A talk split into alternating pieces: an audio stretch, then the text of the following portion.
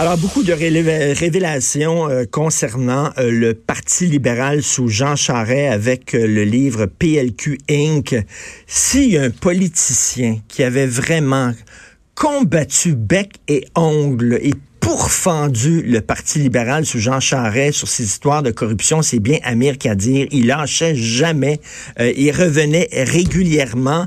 Euh, il est avec nous, Monsieur Amir Khadir, ex-co-porte-parole de Québec solidaire, ancien député de Mercier. Euh, on veut avoir ses réactions à toutes ces, ces histoires-là. Bonjour, Monsieur Khadir. Bonjour, Monsieur Martineau. Mais avant, est-ce que je peux faire un commentaire éditorial oui. sur l'Halloween? Oui. Et si moi, je me déguisais à Richard Martineau... Euh, Euh, je ne serais pas accusé d'appropriation culturelle et politique. Absolument pas. Ça me ferait rigoler. Ce serait très non, drôle. Moi, je, je ben... le fais pour me moquer de Richard Martineau. Aucun problème. C'est pas pour le célébrer. Non, ben, aucun problème. Vous pouvez vous moquer de moi. Aucun problème.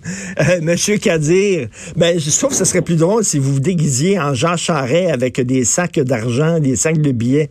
Qu'est-ce que vous pensez de toutes ces histoires-là qui sortent? Ben, en fait, là, en fait, parce que c'est des résumés de choses aussi qu'on le savait, là. Ben, c'est sûr que moi, je, le, le, là, j'ai euh, parcouru à peu près une centaine de pages du livre. Euh, j'ai reçu le livre hier après-midi. Euh, je crois que ce que ça a de bon, et ça complète euh, ce qui a déjà été fait probablement euh, le plus complet euh, par André Noël et euh, son, son collègue dont, dont le nom m'échappe. C'est Dilo, je crois. Oui, euh, c'est Dilo, c'est ça. Alors, euh, c'est, c'est de mettre sur papier un récit qui se lit d'ailleurs euh, admirablement bien. Là, c'est assez, euh, je veux dire, c'est d'un seul souffle, c'est comme un roman. Donc, de mettre sur papier l'ensemble des données, de relier les points au, euh, les uns aux autres pour que on ait un portrait, euh, une fois pour toutes, couché sur papier. Cependant, euh, là où... Euh, disons que ça, ça laisse à, à désirer, c'est euh, peut-être de, de, d'aller un peu plus loin sur des choses qui ont été, euh, qui n'ont pas eu la possibilité de creuser adéquatement. Lorsqu'on parle du Pont d'Or, je sais qu'on, mmh. c'est, les, les gens vont voir dans, dans un des premiers chapitres qu'on, qu'on effleure le sujet. Il y a un en, il y a deux enquêteurs de la Commission Charbonneau qui rencontrent des témoins euh, ou un témoin très crédible. Mais ces informations-là sont consignées à la commission Charbonneau. Il faudra savoir pourquoi. Moi, je pense qu'il faut au moins, si les deux commissaires ne veulent pas aller plus loin, puis on comprendra les réticences. C'est-à-dire, on comprend aujourd'hui pourquoi il y a eu ce problème-là. On, on se souvient des réticences de, du commissaire Renaud Lachance, toujours oui. inexpliquées. Mais il y a d'autres personnes qui étaient à la commission Charbonneau. Il y a un ministre actuel du gouvernement de la C A Q qui pourrait être interrogé euh, là-dessus. Il y a euh, des, des, des, des enquêteurs terrain de la commission Charbonneau qui ne sont pas Euh, qui ne sont pas tenus euh, de ne pas commenter, au moins d'expliquer pourquoi, de nous donner les raisons pourquoi ces informations sont consignées sur le Pont d'Or de Jean euh, Charest. Alors ça, c'est l'argent qu'on aurait donné à Jean Charest pour euh, l'attirer à, à la tête du euh, Parti libéral du Québec, parce qu'on sait qu'il faisait partie, lui, du gouvernement euh, de, de, du Parti conservateur. Il, il, il y a aussi cette histoire-là là, de Marc Bibeau, qui euh, a appelé directement un, un directeur d'une firme de génie con- conseil pour lui dire qu'il avait qu'il avait le contrat, un contrat. Donc, euh, avant même l'annonce par le ministre du Transport, Marc Bibeau, qui n'était pas un élu, là, qui n'était pas un ministre, qui était un ami de Jean Charest, qui était un grand argentier, et lui qui emmenait très large, et c'est lui qui annonçait aux gens s'ils avaient un contrat ou pas. Ça n'a aucun sens, M. Oui, ben en fait, ça, ça, ça traduit un peu toute l'influence... Euh, des grands argentiers du Québec, des grands, euh, je dirais, euh, fortunes du Québec sur le pouvoir, parce que Marc Bibeau, faut pas l'oublier, fait partie lui-même d'une, d'une, d'une immense fortune euh, constituée alentour d'une entreprise de, de, de béton qui a fait sa fortune euh, alentour du Stade Olympique. Puis on se rappellera tout le scandale qui avait entouré euh, la, la construction du Stade Olympique en termes de, de, de, de béton et de, de fourniture.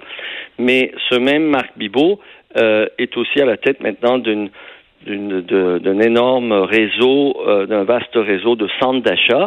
Et puis, il siège euh, sur euh, des C A, des conseils d'administration liés à Power, donc à la famille Desmarais, à, à cette espèce de, de, de, de, de je dirais, euh, euh, de euh, grande oligarchie financière, oui, qui a des influences à la fois, on se rappellera du temps de Mulroney ou du temps de Jean Charest, sur la politique fédérale, mais aussi sur la politique du Québec, euh, entreprise où siège également Daniel Johnson, qui très commodément a cédé la place, a cédé sa place à la fin des années quatre-vingt-dix à Jean Charest. Et donc, on retrouve immédiatement alentour de Jean Charest quand il vient en politique, puis ça, le, le, le livre démontre bien, puis je pense que ça, ça mériterait euh, sa lecture, ne serait-ce que pour ça, pour voir comment ces acteurs-là ont joué, ces acteurs liés à, des, à d'immenses fortunes, pour emmener Jean Charest de la scène fédérale à la scène québécoise, pour éviter, entre guillemets, selon les dires de Jean Charest, soi-disant, un nouveau soi-disant dérapage référendaire. Quel dérapage référendaire? Le référendum a été une, une démarche noble de notre nation pour décider de son avenir, quel que soit notre avis sur son résultat, mais euh, de, de le qualifier ainsi, puis on comprendra comment ces acteurs-là, en fait, ont horreur que le bon peuple se, s'avise de s'occuper de son avenir. Et M. Khadir, je voudrais rappeler là, aux gens qui nous écoutent, le, le, le, pas le culot, mais le, le courage, euh, je dirais même les couilles en béton armé, si ce n'était pas sexiste, que vous, dont vous avez fait preuve en avril deux mille seize. Vous étiez à l'extérieur euh, du, euh, du salon euh, du, de, de, de, de la Chambre et vous avez dit donc vous étiez susceptible d'être, vous n'étiez pas protégé euh, euh, par le Parlement, vous étiez susceptible d'être poursuivi et vous avez dit: je soupçonne que Jean Charest a été à la commande de la machine qui a commis ces crimes. Euh, je soupçonne que c'est lui qui décidait en dernier lieu que oui ou non on opérait comme ça. Je soupçonne donc que les choses qu'a fait Nathalie Normandeau et qui ont conduit l'unité permanente anticorruption, l'accusé en matière criminelle, relève aussi de M. Charest. Vous l'accusiez directement, presque, d'être à la tête, je veux dire, d'une organisation en fait, criminelle, le, presque. Là. L'idée de derrière ça, c'est que souvent, euh, en toute arrogance et malhonnêteté intellectuelle, les dirigeants du Parti libéral prétendaient que s'il y avait de telles affirmations qui étaient faites, c'était juste parce qu'on était en, euh, en, en chambre, euh, donc au Parlement, et qu'on osait dire des choses ou on lançait des choses gratuitement, mmh, parce qu'on n'était pas susceptible d'être poursuivi, et donc c'était pas bien pesé et bien appuyé. Donc, c'était des accusations gratuites qui n'avaient aucune valeur.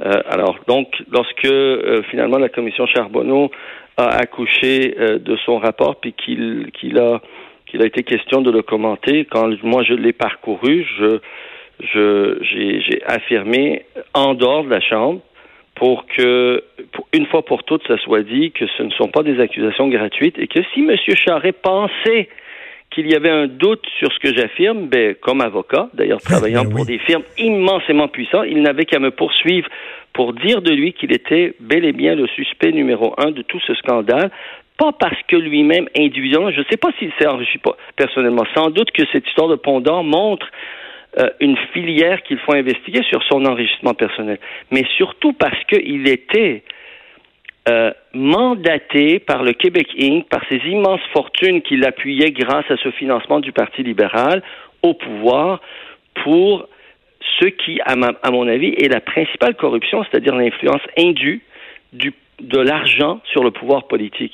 Mmh. Et ça, ça s'exerce à travers un lobbyisme, malheureusement, euh, maintenant officialisé par la loi sur le lobbyisme, qui permet à d'immenses intérêt financier d'avoir beaucoup plus de poids dans les orientations, dans les décisions, dans ce qu'on décide pour notre économie que l'intérêt de la population. D'ailleurs, vous avez eu cette expression que je trouvais très juste concernant la corruption, M. Khadir. Vous avez dit euh, la lutte à la corruption, c'est comme euh, la vaisselle, là, laver la vaisselle. On la lave, mais elle finit toujours par se salir. C'est quelque chose qu'il faut faire régulièrement. Euh, il, faut il, y a des, il y a des gens autour du Parti libéral qui disent oui, mais là, vous parlez de, de l'époque de Jean Charest, mais c'est terminé, c'est le passé. Aujourd'hui, la vaisselle est propre, la vaisselle... Euh, qu'est-ce que vous en dites de ça? Que c'est une fenêtre sur le passé, mais que les mœurs politiques ont changé. Ben, j'espère que jusqu'à un certain point, pour un certain temps, la vaisselle va rester propre. J'espère que monsieur, euh, monsieur Legault se rappellera des batailles qu'on a menées au cours de ces dix dernières années et, euh, disons, euh, fera preuve de toute la prudence et surtout de toute la sévérité nécessaire envers son organisation, envers ses élus, pour éviter ce genre de dérapage. Mais, comme je dis, ça, c'est le financement illégal. Hein? C'est le, le, le lien direct entre « je te donne de l'argent » Puis ensuite, je m'assure d'avoir un contrat, ce qui faisait que Marc Bibeau devait appeler pour montrer clairement le lien pour que ces gens-là continuent à payer. Ça, bon, je pense que c'est fini pour un certain temps, j'espère à tout le moins. Mais le problème, c'est pas juste ça. Le problème, comme je vous ai dit, c'est l'influence, mm-hmm. de, par exemple, des portes tournantes. Quelqu'un fait bien la job une fois comme député ou à l'Assemblée nationale à divers titres. Quand il quitte la politique, on lui offre plein de nominations sur des euh, ou des, des, des postes carrément dans des grandes entreprises euh, qui ont euh, qui ont tiré bénéfice des orientations du gouvernement dans divers secteurs. Là, c'est on, le, le temps nous manque pour que je j'en oui, fasse une situation complète. Mais, mais, mais on se rappellera par exemple, on se parlera de Russell Williams qui avait œuvré pour sceller le prix du médicament, puis euh, tout ce qui concerne l'achat du gouvernement et ses contrats par rapport au prix qu'il paye pour la, la, la euh, pour les assurances médicaments couverts par le gouvernement. Puis ensuite, trois semaines, moins de trois semaines après sa démission, il est nommé à la tête du lobby des cinquante plus grandes pharmaceutiques au Québec. Ben, c'est une, c'est, ou monsieur, ou monsieur, monsieur, Khadir, monsieur Khadir, c'est une coïncidence. euh, c'est, c'est, c'est, disons, c'est ce que ce livre-là permet de comprendre comment et... ces coïncidences-là arrivent avec une si grande fréquence au Québec. Et dernière question euh, concernant Nathalie Normandeau. Euh, euh, bon, on lisait euh, l'interrogatoire minute par minute. Elle était visiblement profondément dévastée, bouleversée. Et on, on a l'impression qu'elle se disait, mais qu'est-ce que j'ai fait moi que les autres n'ont pas fait? Absolument. Puis ça, je... je, je...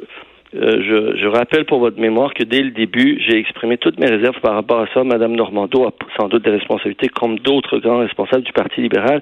Mais ce que je trouve odieux, c'est que le Parti libéral ait sacrifié, euh, en fait, une de ses meilleures soldates. Euh, Nathalie Normandeau a été un grand admirateur de Jean Charest pour des raisons sans doute politiques, parce que bon, c'était une jeune libérale qui œuvrait en région puis qui voyait bon euh, cette, euh, ce politicien habile l'inviter à, à à joindre ses rangs. Et rien de plus normal, donc, que Nathalie Normandeau obéisse aux règles du parti puis aux commandes qui lui sont acheminées par Jean Charest ou par l'équipe libérale, mais de la sacrifier, elle, pour porter le chapeau d'une responsabilité qui va à, à d'autres personnes. Ça, je trouve ça odieux. Les Jean-Marc Fournier, les, euh, les Marc Bibeau, les euh, Jean Charest s'en tirent à bon compte, finalement, ou les Joël Gauthier. Ben, tout à fait. Mais merci beaucoup, M. Khadir. Je vous laisse parce que vous devez trouver votre déguisement. Salut, pour me ressembler. Ah oui, oubliez... il va falloir que j'aille chercher mon costume. Oui, euh, la, la... oubliez pas la bédaine, le menton aussi, puis les, les cheveux blancs. Merci. Ciao. Merci. Amir Khadir, euh, qui, qui était vraiment là, à l'époque, là, c'était celui qui luttait bec et ongle contre la corruption au sein du Parti libéral. Vous écoutez Politiquement Incorrect.